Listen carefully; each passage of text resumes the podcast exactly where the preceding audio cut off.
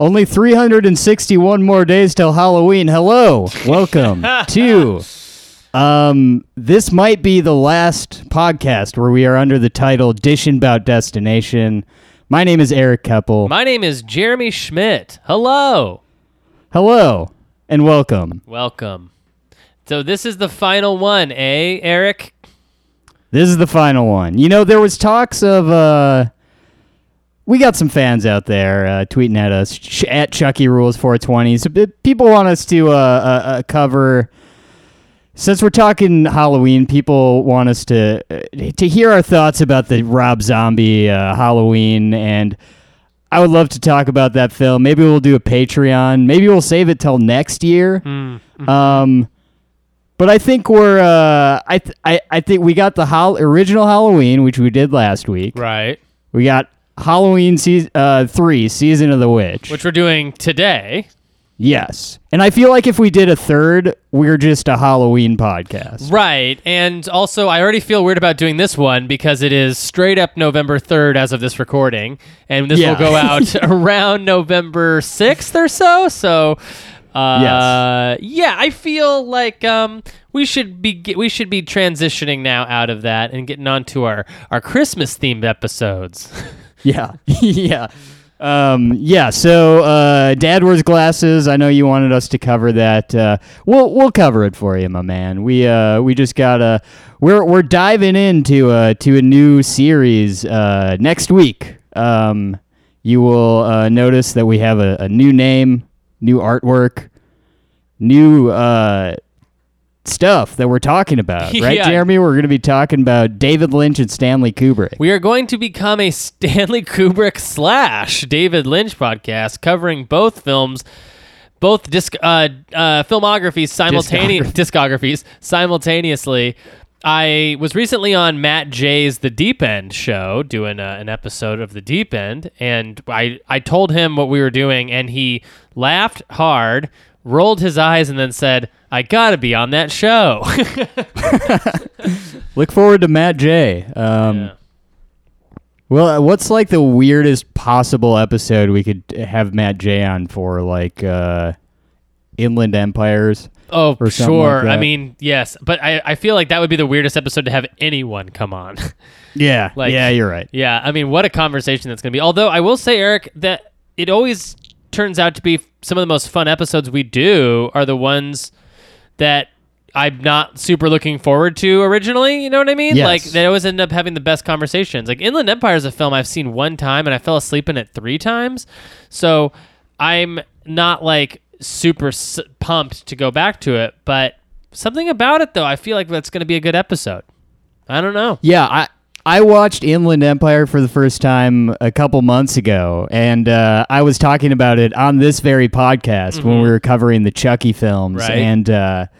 and I remember telling you I liked it, but I will never watch that movie again. And here, less than a... like 6 months later. Yeah, we're making a liar out of you. I'm gonna try and be better about letting people know beforehand on Twitter like what we're covering. So I think the plan is to start with Eraserhead. Is that what you were thinking, Jeremy? I would love nothing more. Although I feel like maybe we should start with the Kubrick one. Okay. Unless we got to figure out who has more. We got to plan it. We actually got to do a little bit of thinking about this because we don't want to get into a situation where we're like, oh shit, we have 2 David Lynch films left and then 2 one Stanley Kubrick. So like we should probably figure out who has more films and then sort of spread it out a little bit, and then we'll cut it together with some like extra episodes to like pad it out if we need to. I have a feeling one of them might have directed way more movies than the other one. Yes, and then we will be covering Twin Peaks in multiple episode chunks right towards the end there. We'll figure it out. Yes. But I'll try and let you all know on Twitter beforehand so you know what film we're going to be covering. I'm fucking excited. So fucking pumped. Talk about all of these, rewatch a lot of really good films, and watch movies that I know are good that I've just never seen. Barry Lyndon, I'm finally going to fucking sit down and watch Barry Lyndon. That's going to be a great one. I can't wait for that episode. I'm excited about some of the older films of Stanley Kubrick, like The Killing and Paths of Glory. You know, some of those old ones, pre Spartacus Stanley Kubrick, pre Dr. Strangelove Stanley Kubrick. That's a weird era. Yeah. Oh yeah. I don't know. We'll get into it. Yeah. We'll get into it. Or but, what about David Lynch's The Straight Story? Huh? You excited about that? Man. I'm actually kind of not that excited about that. That's like one. But I feel like it's his Disney film. He did a film for Disney, and it's about an old man who drives a lawnmower across the country to see his dying friend. Yeah. It's supposed to be amazing. We'll talk about it. I have I've seen the film. Well, we'll get into it. But Jeremy, before we dive into Halloween 3, I just want to say I think you saw this on Twitter last night, but I did I finally watched one of the dozens of goddamn movies you recommend me on this podcast. Oh, great. What'd you watch? I watched Dead Zone. Oh, great. Did you recommend that to me? I definitely did not. I've never seen it, but that's Christopher Walken, right? Really? Yeah. Yeah. Fuck, that must have been Dad Wears Glasses or something. It might have been Dad Wears Glasses. That sounds like a movie he might recommend. I know that he's been on a Stephen King kick lately. So what did you think of Dead Zone? Now that I think about it, I think it was Dad Wears Glasses. But easy mistake to make. I do wear glasses, honestly, and I have fathered many children, if you know what I'm talking about. I'm talking turds, baby, going to the bathroom. Yeah. Anyway, I thought Dead Zone starring Christopher Walken was pretty good, actually. It's really fucking weird. It's. I guess I wanted to bring this up because I thought you had seen it, so I don't really have much to say about it. That's not spoilery or whatever. Spoil away, good friend. I'm blackout drunk as we speak. I won't never remember. I mean, it's just, it takes a long time for them to get to, exactly what's going on in the film. Gotcha. There's a lot of lead up, but once you get into it, it's pretty good. I will say I don't buy Christopher Walken, a young Christopher Walken who's supposed to be, and I'm not saying he's not, good looking or anything, but he's just not, him as a sexy man. I don't buy him as this, guy who's, he's in the beginning of the film, sweeping this woman off her feet, and she's madly in love with him. But he looks. I think it's because, and there's different actors like this who I only know the old version of them, or I've learned about them through seeing them as an older person. Right. So I can't get the vision of their old face and personality out of when I see them perform when they're younger. Right. Yes. But, no. I think I understand what you're saying. You're kind of look, Christopher Walken, you're an old man in my mind, and should always only play old people. You fucking idiot. Right. Yeah. Either play. You got to do two things, my man. You got to play an old person, and you got to dance around to Daft Punk. That's what I'd say. Love it. So, Jeremy, we're talking Halloween III: Season of the Witch. Another classic tale of hijinks from our boy Michael Myers, right? Just another classic Michael Myers story. Oh, if you think that, you'd be dead wrong. Dead wrong. So this was your first viewing of the film. I've been hounding you to watch this movie. I was delighted to receive a text, I think, when you were watching it, where you said, I forget what you said exactly, but you were basically just like, what the fuck am I watching right now? What's going on? Yeah. It was something it was something to the effect of like I should just pull the text up right now. It's like, I don't understand what's going on even a, my review so far, WUT ? What? Yeah. Yeah. So this film is, one of my favorites. It's, I watch it pretty regularly. It's fucking weird. I discover I first saw Halloween III: Season of the Witch when back in the days of like LimeWire, and maybe it was a little later than that, like torrenting days. But I stole it from the internet when I was a teenager. Oh, okay, right. I was very into the Halloween films, and I hadn't seen 3 yet. So I went into it much like probably a lot of people, especially who saw it like when it came out, where I was expecting just a Michael Myers film. And I actually loved it. I thought it was like fucking awesome. And reading the kind of reception online here, it seems like that was kind of the opposite reaction that people had when the film came out. People didn't really like this one at all, in fact. Yeah. Yeah, it's not wildly received very well at all. No. So I think originally Halloween was going to be the original idea, from my understanding, was each installment was kind of going to be its own story, separated from the one before it. So with the success of Halloween, the first Halloween, they did another Michael Myers, and then with Halloween 3 is when they tried doing the like brand new story kind of thing. I'm trying to think of like, I don't think there are any franchises that I'm aware of that really do this. That do what? Like it's kind of like the Tales from the Crypt version of, but like a movie franchise. You know what I mean? Where like every installment is just completely different. Oh, right. And are you saying Halloween does this? No, that was the initial idea. Oh, great, yeah, yeah. But with the success of the first one, they did another Michael Myers story, and right. Then, so Halloween 3 came out in 1982. It's written or directed by Tommy Lee Wallace. We got John Carpenter and Deborah Hill return as producers. Deborah Hill is a producer on what fucking movie was I just talking about? Dead Zone. Oh, really? Is that a John Carpenter film? Hill. It's not. It's Cronenberg. It's Cronenberg. Perhaps. Yeah. Interesting. I did the thing where you like drag a name out because you're like not positive. Because you're almost 100% sure it's wrong.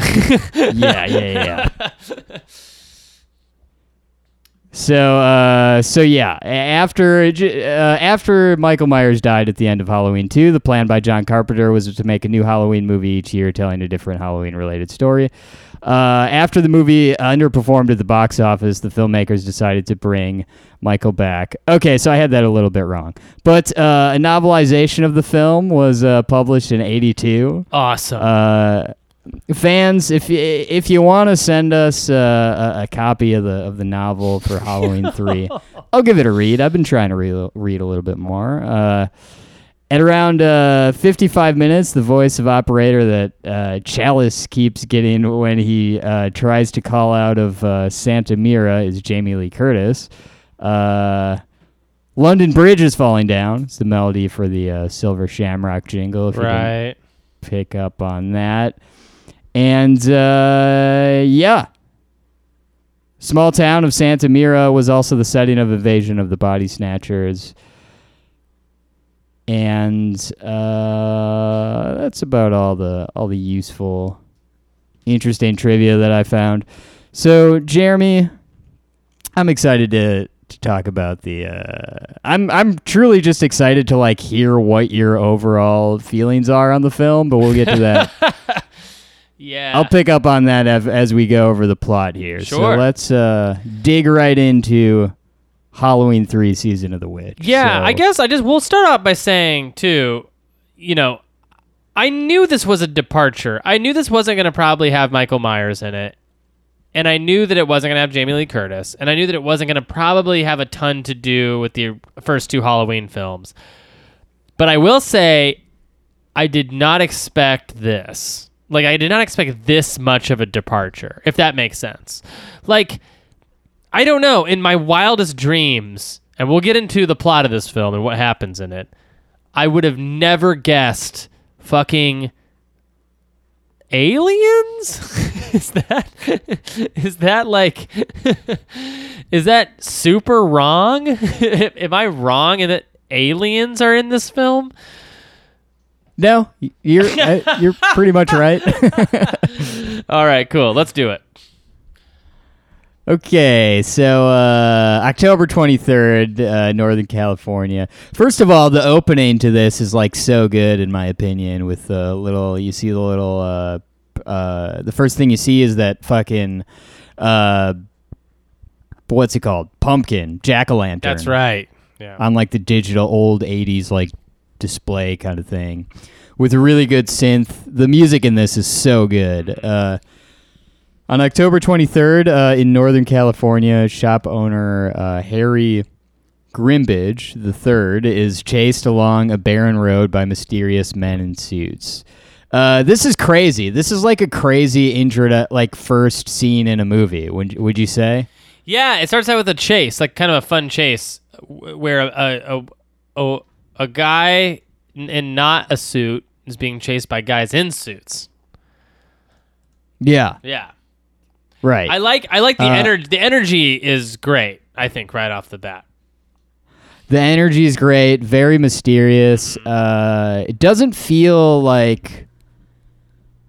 I mean, you can tell it's like old, like over 30 years old, but it doesn't feel like dated to me. To where like there were parts when I was watching Dead Zone, which is came out around the same time, I believe, where I was like, this is like. Some of this is too dated for me to like fully get invested in the story. Right. Whereas with this film, I don't know. I think it's like maybe it's the way it's directed. Oh or man, something.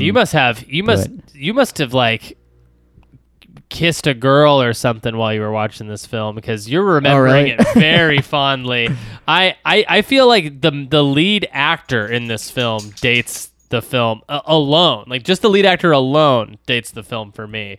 Like that mustache look, his age, it's just like it's like not to be like ageist at all. Like you can have a you know a lead character be any age you want. It was just a very strange choice. Like I was not sure who Tom Atkins.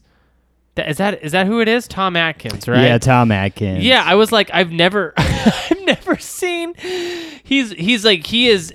If you were told me to paint a picture of the '80s, this is the guy I would paint, like immediately right. From memory. I'd be like, this is the '80s together, and in every fashion too. Like him being his age, clearly in his like mid 40s, and his like lead actress being in her. Early 20s, like it was, yeah, like that was absolutely weird. Perfectly 80s. But I don't. Maybe the story isn't too dated though. Yeah, I think I'm more like like the way the film is directed. It kind of feels more. I don't know, like more of like a an art piece. Like I guess, yeah, more modern sensibility or something. Yeah, something like that. Yeah. So. Fucking he makes it to a gas station clutching a jack-o'-lantern mask. He is driven to the hospital by station attendant Walter Jones. At the hospital, Harry is placed in the care of Dr. Dan Challis. It's our boy Tommy Atkins, hardworking doctor, struggling with relationships between him and his ex-wife as well as his children. Just a classic daddy's always always working kind of situation. Classic 80s, 90s premise there for sure. Yep. Liar, liar, right? Exactly. Yeah. Yeah. He, that night, he does do the claw to his kids, but right before he leaves. Right. Yes. For work. But it's, yeah, the white claw. Yeah, he gives them alcohol. So that night, another man in a suit enters Harry's hospital room, murders him. Bit of an understatement. He shoves his fingers in his eyeballs like a fucking bowling ball. Yeah. And immolates himself. Let's find out what the word immolate means, shall we? Yeah. Let's see. So immolate, kill or offer as a sacrifice, especially by burning. Interesting. Oh yeah, because he does set his... He just casually walks to his car, dumps gasoline all over it. And lights it on fire. That's right. Yeah. Lights it on fire, yeah. A few days later, and then the next morning, that car is just kind of like sitting there as if there hasn't been like a crazy crime scene like investigation all night, and they've like quarantined the area. I love a town that just lets its stuff burn to the ground before it does anything about it. Right. Typical Northern California, am I right? Mm-hmm. They let the whole state burn to the ground before they do anything about it. Yeah. We hope everyone over there is safe. Yes, we very much hope everyone over there is safe, since Donald Trump literally came out and was like, I'm not sending any more aid over there. I hate the people who they run things badly. Yeah. Cool unless move, you're an executive at PG&E, then yes. Go to hell. At the hospital, Harry is placed in the care. Let's see. A few days later, Dan is confronted in a bar by Harry's daughter, Ellie. So yeah, this is like,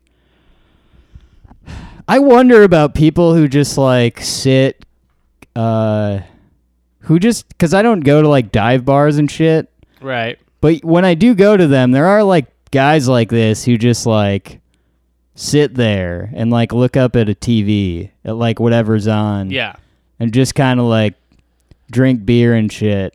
Yeah. And it's really depressing. I wouldn't be too hard on that. Maybe you just haven't got there yet, Eric. You'll get there. This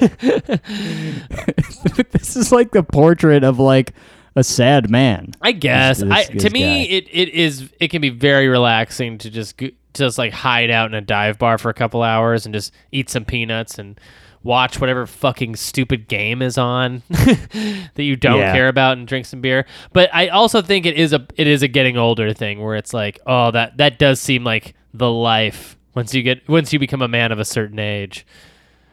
Right. Well, I guess what I'm getting at is it seems like this is something that that Dan Challis does a lot. Oh, right? Yeah. This is kind of his like after work routine or something. But he tells her about the strange events of that night, that her dad died, and shows her the mask her father was holding when he was admitted to the hospital. Along with Ellie, Dan traces the mask back to Silver Shamrock Novelties, a company based in the town of Santa Mira, California. The motel manager that Conal Cochran and his company, the Silver Shamrock Novelties, which produces wildly popular latex jack-o'-lantern, witch, and skeleton masks for Halloween, are responsible for the town's prosperity. So this is like weird... This like weird town is like under surveillance and like under the power of this like crazy fucking company. It's like something that you could compare to like an Amazon or a Disney or something. And Conal Cochran is sort of like I don't want to give too much away, but he's sort of like. At the end of Rosemary's Baby, you remember how there's that guy who kind of seems like he's in charge of everyone, the old man. Yeah. He's kind of like that, where he's sort of like leading the he's leading the charge, whatever that means. you definitely feel like maybe it's all in service of a greater power, but he's definitely like, you know, he's like the rich old guy who's like, he seems to be in charge. Now, Eric, before we go any further, I did have a question for you. How are we feeling right now in terms of this premise in general, right? So we have a company called Silver Shamrock Novelties, and they are like keeping this town afloat with their popular latex masks. Like, that is such a strange premise already, right? It's pretty weird. Yeah, it's pretty but yeah, for me, I also don't know how much of this is like nostalgia for me, but oh, I'm not knocking it at all. I'm literally just like, let's have an open discussion right now about like, what are they trying to imply here? Like, the commercialism of Halloween is getting to like a boiling point where it's so, people are so hot for Halloween items that it could literally bring a town into prosperity. Right. That's one of the things I do like about this movie is I don't know how intentional this was, but this movie is about like consumerism and like, oh, absolutely, capitalism, yes, and stuff. Yes, like a lot like that. Yeah, about that. But it's also the company's called Silver Shamrock, which is a St. Patrick's Day type sounding company, but they make Halloween shit. It's like super confusing. Right. Well, they tie that in towards the end, I think, where there's like, we find out about like these people, this guy like fucking Challis or whatever, and this like weird Irish. We'll dive deeper into that towards the end because it's really weird. Awesome. Also, towards the beginning, this is important that wasn't mentioned in the very detailed show notes or plot summary I put together before we record these. But we saw a brief snippet of a news story where some of the rocks from Stonehenge were like mysteriously missing or something. That's yes. Correct? Yeah. Yes. Yeah. Which is so fucking, because those famously like can't be moved without some serious manpower. Or aliens. Or aliens, yes. Yes. So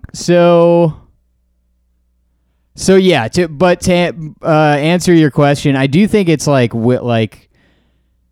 weird and sort of, I mean, it's over the top in a way, yeah, but like this kind of thing like does sort of, I mean, it exists. Like I've been in plenty of towns where, you know, the whole town revolves around like this one big factory that happens to be there or whatever.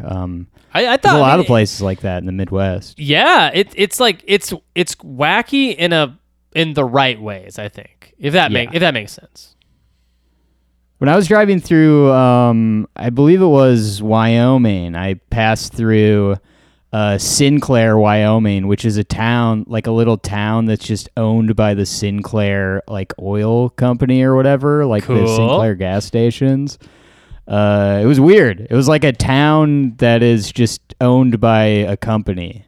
Really a bizarre thing to see. But other motel guests include shop owners Marge Gutman and Buddy Kupfer, Buddy's wife.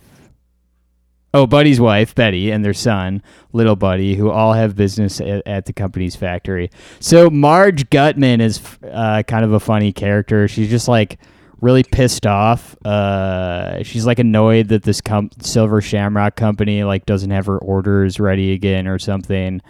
Buddy Kupfer or whatever is like a classic fucking 80s, 90s like road tripping RV, like family, kind of like white, right, like middle class family. Uh-huh. I like when the wife like tells her son not to ride his bike into the street, and he just does it and gives her the finger. Yeah, that's good. Gutman finds a microchip on the back of a silver shamrock button and she thinks it's weird, but nothing really happens to her, right? And then we move on. Oh, you know what? Now that I think about it, there is that moment where she gets electrocuted by a huge laser beam that like fucking evaporates the front of her head. Yeah, basically. Can we talk about this? This might be the most disturbing part of the whole film for me. Is it? I don't know.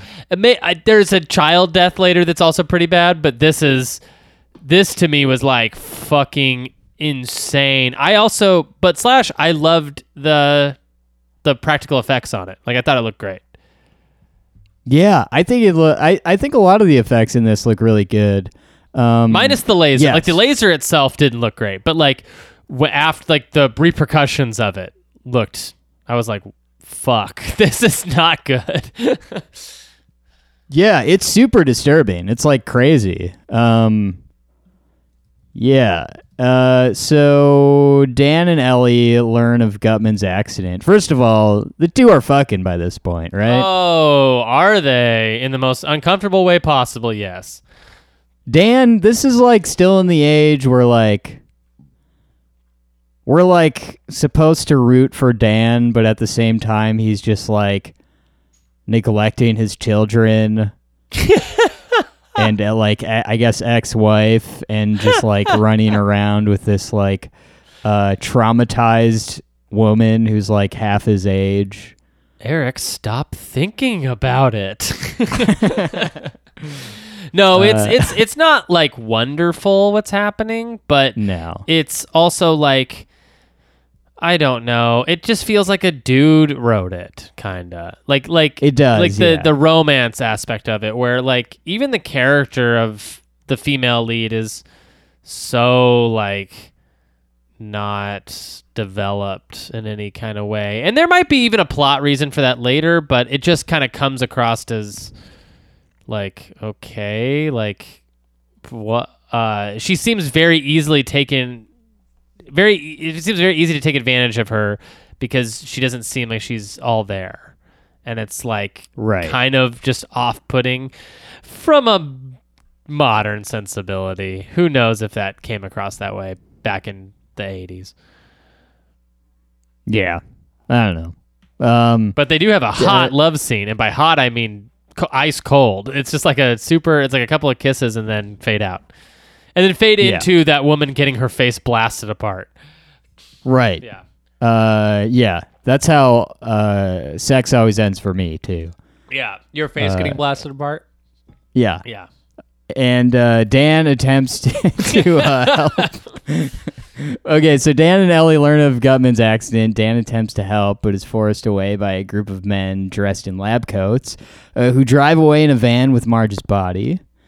The next morning, Dan and Ellie tour the factory with the Kupfers and discover Harry's car there, guarded by more men dressed in suits.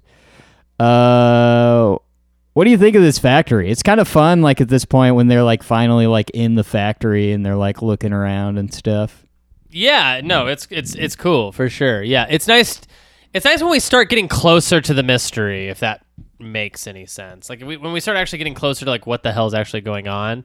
Yes. I start feeling like, ooh, there's like I'm way more interested in the fucking weird sci-fi aspects of Halloween 3 than I am in like I'll be honest, I did not love that we replaced Michael Myers with just like white guys in suits.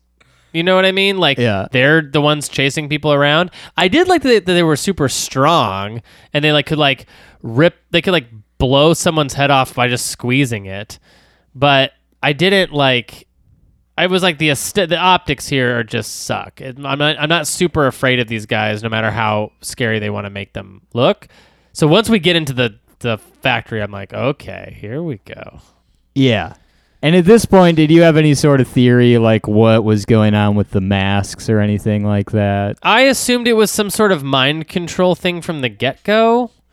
And I assumed it was some sort of like, I kind of assumed it was a mind control thing, and I kind of assumed that like it might be a situation where we get the whole town on it, and like maybe our main character is the only one not in on it, but then it ends up going in some different directions. So yeah. Does this feel like a Twilight Zone episode or something to you, by the way? Well, I mean, we'll get to the end, but the end definitely does, but okay. But maybe not like, maybe if the Twilight Zone was 2 hours long or an hour and a half long, maybe, but it's a little convoluted to be a Twilight Zone episode. I think, yeah. I think that parts of it definitely do.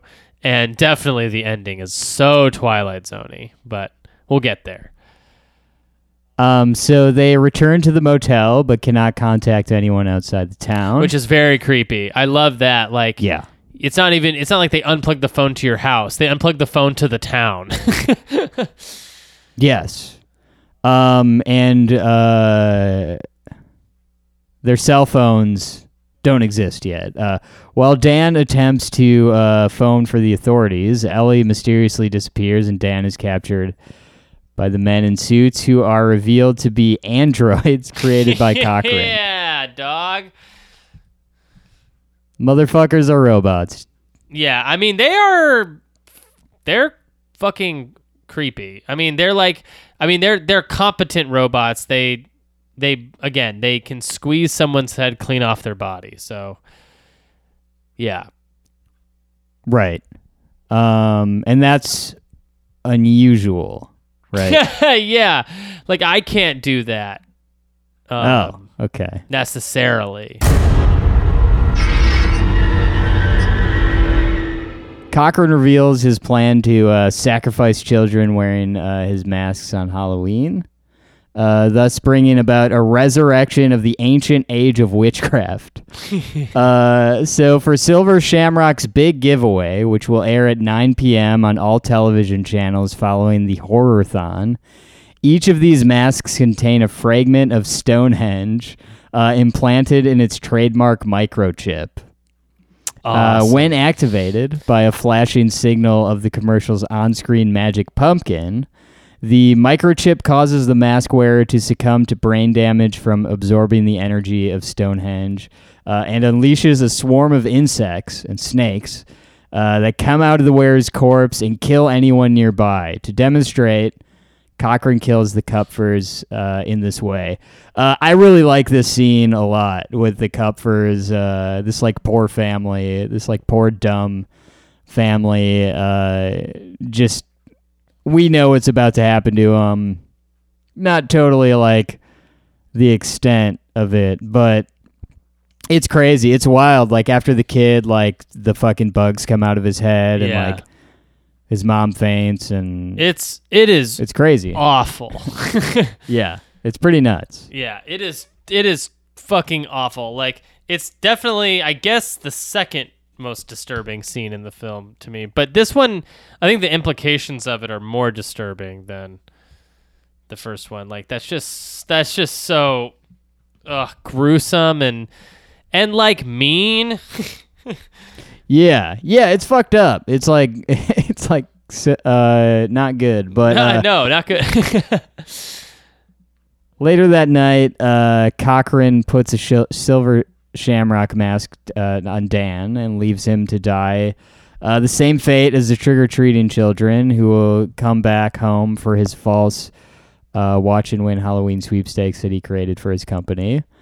Oh, by the way, what do you think? We just kind of like went through sort of what the whole plan is. What's your take on this? How do you feel about that? You mentioned the word convoluted, which I would sure agree with. So let's why don't you walk me through the plan just a little bit, because I'm even a little fuzzy on like what the whole scope of the plan is. So what do they use the mask for exactly? Okay. Each mask contains a fragment of Stonehenge. So Cochran wants to sacrifice children wearing the Halloween masks, thus bringing about a resurrection of the ancient age of witchcraft. Okay. Yes.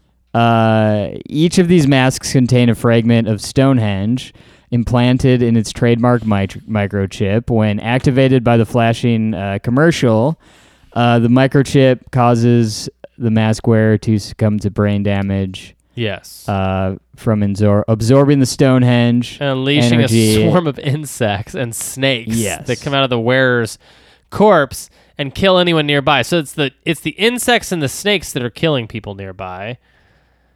Well, yeah, the insects and the snakes, I guess, take care of the adults who are not wearing the masks. Great. Yeah. I think, I mean, obviously, this is a bridge too far for me, the uninitiated who's just walking into the movie, but I don't know, like, you know, again, if you have a lot of nostalgia for it or you watched it when you were a kid and this is something that you are, like, already privy to and it coming to expect, maybe it isn't that convoluted, but to me, I was like, as a, you know, as a story writer and somebody who writes, you know, scripts and stuff and thinks about narrative a lot, it's like, could we just have had them be like, why do we need the witch stuff? Like the witch stuff is the part that actually like throws it for me, where I'm like, okay, Stonehenge, got it, insects, okay, like by the time we get to the ancient age of witchcraft, I'm like, all right, well, now it's like 5 hats on 5 different hats. It's like too many hats. But still, though, I mean, this film, I gotta say, it doesn't strike me as a film that takes itself that seriously. So, right. I don't know. I don't know. It's also hard with these like kind of older 80s, I'd call this maybe a B-ish horror flick, where it's like, I don't know if it is kind of just being hokey to be hokey.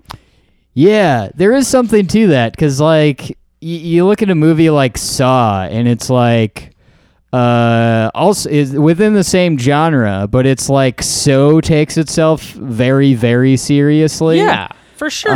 It's like an edgelord fantasy or something. Right, and this film, I don't know what it is exactly, but yeah, you're right. It like doesn't seem to take itself as seriously. And I also do think that there is, you know, up until this point, it's kind of been a bit of a detective story kind of thing as well. But yeah, there's something about like, and even with a lot of the other, I would say, I mean, the other Halloween movies take themselves more seriously than this, it seems, except for maybe some of the later ones. Well, the first Halloween, I mean, that's why it's very confusing, is because the first Halloween movie is, you know, a classic, and that to this day remains one of the scarier slasher films of all time. Yeah. The second Halloween movie I have not seen, but from what I understand, it's not that great. But I think it still tries to stay in the same vein. This movie's like, it almost feels like, have you ever seen The Blair Witch 2? The sequel to The Blair Witch Project? No, I haven't seen the second one. It's straight up like not a found footage movie. It's just a narrative. And it's so fucking stupid. But it's like ultimately like way more fun. And I wonder if it's just one of those situations where it's like, we're going balls out. Like, who cares? Like let's like we're doing some fun scares, some fun spooks. People are gonna see this on the name recognition alone. Let's give them a wild ride. I mean, that's what it feels like. It feels like they made a lot of fun choices, but obviously, like, the justification for why they're doing everything is incredibly cuckoo. Right. It is a bridge too far. I don't super understand it. I can't connect to it on any human level. So really, I'm just hanging out with my boy, what's his name? Tom Atkins. Tom Atkins. Yeah, really, I'm just with my boy Tom for the ride. So when they put that mask on him and they sit him in that room and he has to watch that thing on TV and he kicks that TV over, I'm like in my living room on Halloween night going like, yeah! Yeah, so speaking of balls out, I just realized that my balls are out. Oh, put them back in, please. You're live streaming this to Facebook teen. There we go. That was the sound of me putting my balls back in. Yes. To their satchel. Dan, destroying the television set, removing the mask, escapes through a ventilation shaft and rescues Ellie. Jeremy, you ever crawl around in a ventilation shaft? Only when I'm James Bond. I forgot about that, your other job. Right, when I go be James Bond. Yes. I saw a couple documentaries about you, by the way. You're welcome. He dumps the chips from the overhead rafters. We're not talking lays here. We're talking microchips. Right. And activates their signal with the commercial, killing Cochran's employees. This was kind of cool, I thought. Yeah, it was a nice like wrap up to this whole cuckoo fucking science office type situation. Yeah. Where like the laser somehow like makes like a weird octagon shape, killing everyone in a circle. And then we have Cochran just doing that slow hand clap when he realizes that they've won. Exactly. Yeah. So kills Cochran's employees while Cochran is vaporized by the Stonehenge rune he was using to create his masks, in destroying the computer chips along with the entire Silver Shamrock factory. So Dan and Ellie drive away. We find out that Ellie is a duplicate, an android. They couldn't just make the last scene the finale. They couldn't have just had that been the icing on the cake. No, we needed one more fucking weird like man beats the shit out of android woman. Yeah. So Dan crashes the vehicle, but decapitates the android with a tire iron. Yeah. On foot, Dan arrives at Walter's. Wait, so was she an android the whole time? Is that the idea? Yeah, or... Yeah, that's what I always thought. Yeah, I think she is, but it's weird because, like, why not just kill him while they're having sex? Right. yeah, exactly. You know, like, why not kill him a long time from then? I don't know, but yeah, they he definitely hits her in the face so hard that her green neck fluid comes flying out. It also implies that like they had been programming their androids to have sex in the first place. Yes, and like their vaginas to get wet and stuff. Yeah. Which is like, so, of course those creepy perverts would do that, but also why? Yeah. So on foot, Dan arrives at Walter's gas station where he contacts the television stations and attempts to convince all the station managers to remove the commercial. Yeah, this is a good scene. Yep. At the same moment, a group of trick-or-treaters wearing the Silver Shamrock masks arrive at the station to participate in the big giveaway. Dan persuades the stations to take it off channels 1 and 2, but not channel 3, where the commercial keeps on playing right up to the Magic Pumpkin sequence. Dan desperately screams on the phone for the final station to turn off the commercial as the animated pumpkin head flashes nonstop in front of him and the children. Yeah. This is a great ending. I want to stay on this ending for just a second.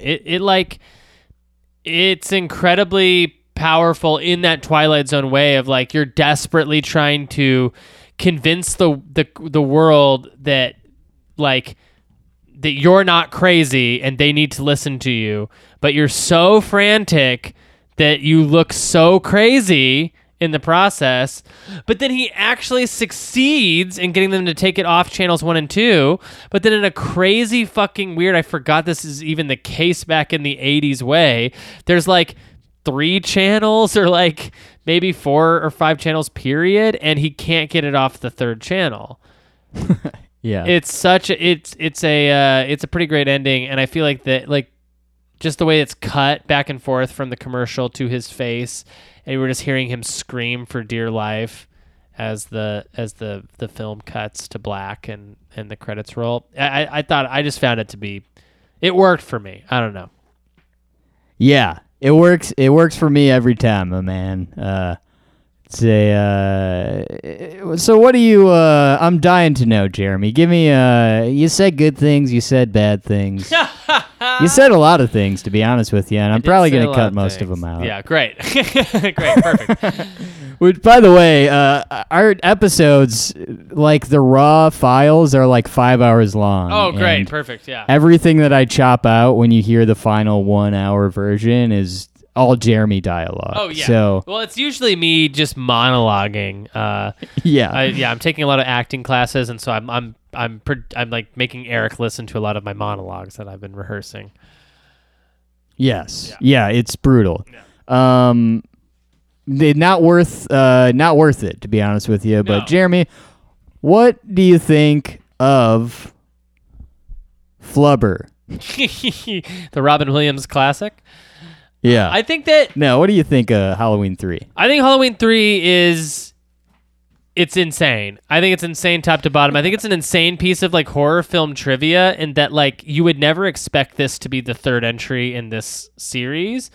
I think they took a big swing, and I think it paid off in some ways, and it really didn't pay off in other ways. Like whole big chunks of this film did not work for me. From like the casting I thought was really crazy, to like the premise of what the bad guys are trying to do didn't really work for me. But then some stuff really did work for me. Like again, this ending, and that it was that like there's this mystery, and like who's he, what's he, and like who's in control of what, and what is the point of all this. And also just like creepy town cult like behavior, and weird a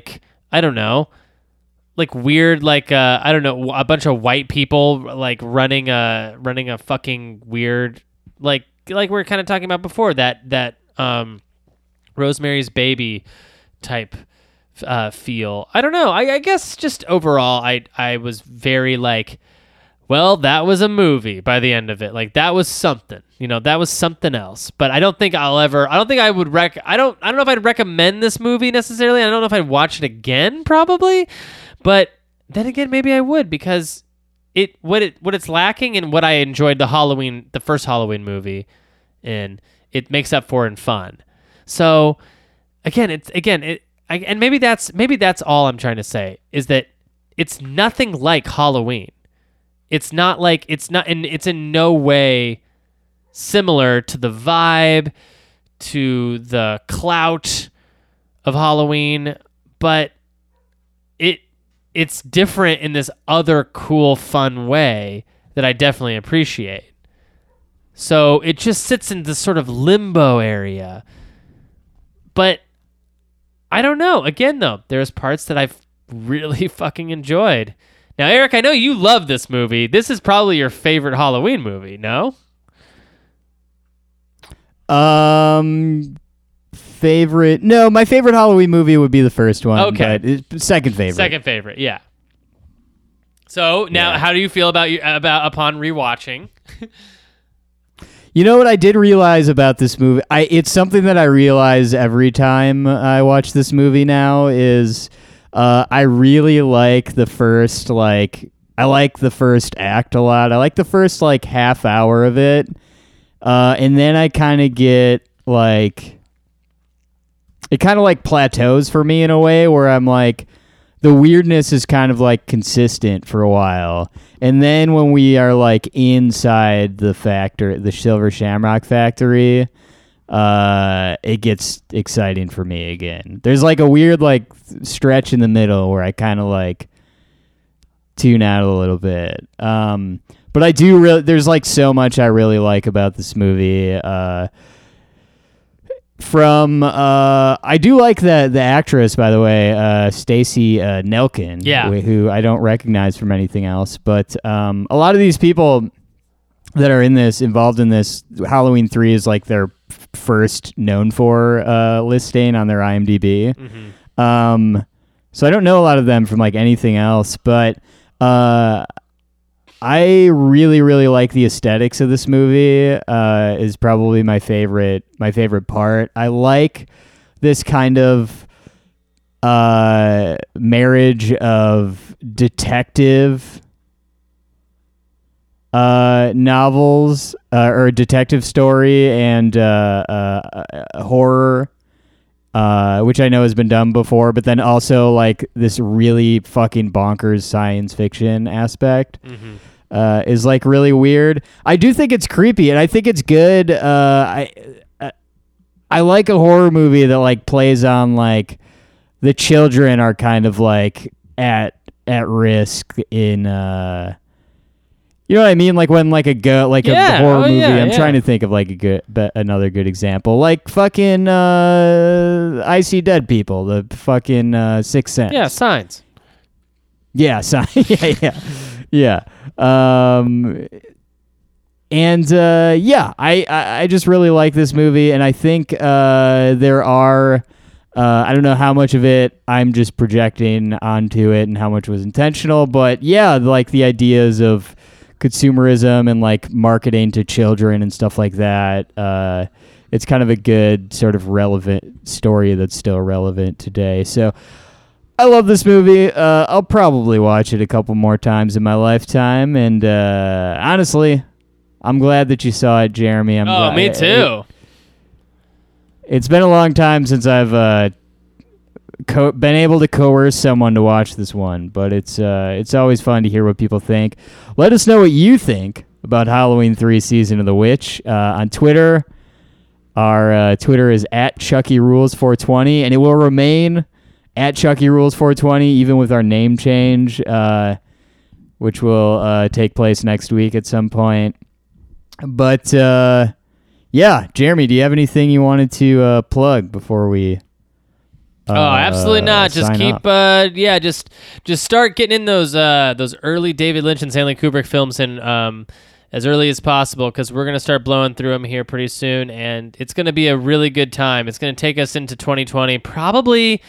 I don't know. This is gonna be our longest stretch yet. It's gonna definitely be longer than the Chucky films. So we hope you guys enjoy it. If not, we'll know, because the numbers will reflect that. Yeah, and I cannot stress enough how excited I am for this. Yeah. So to close things out, Jeremy, I am going to end, just because I miss doing this, I'm going to close out this sort of era in our podcast with a nod to our roots. Oh, great. To an old friend. This is the end, friend.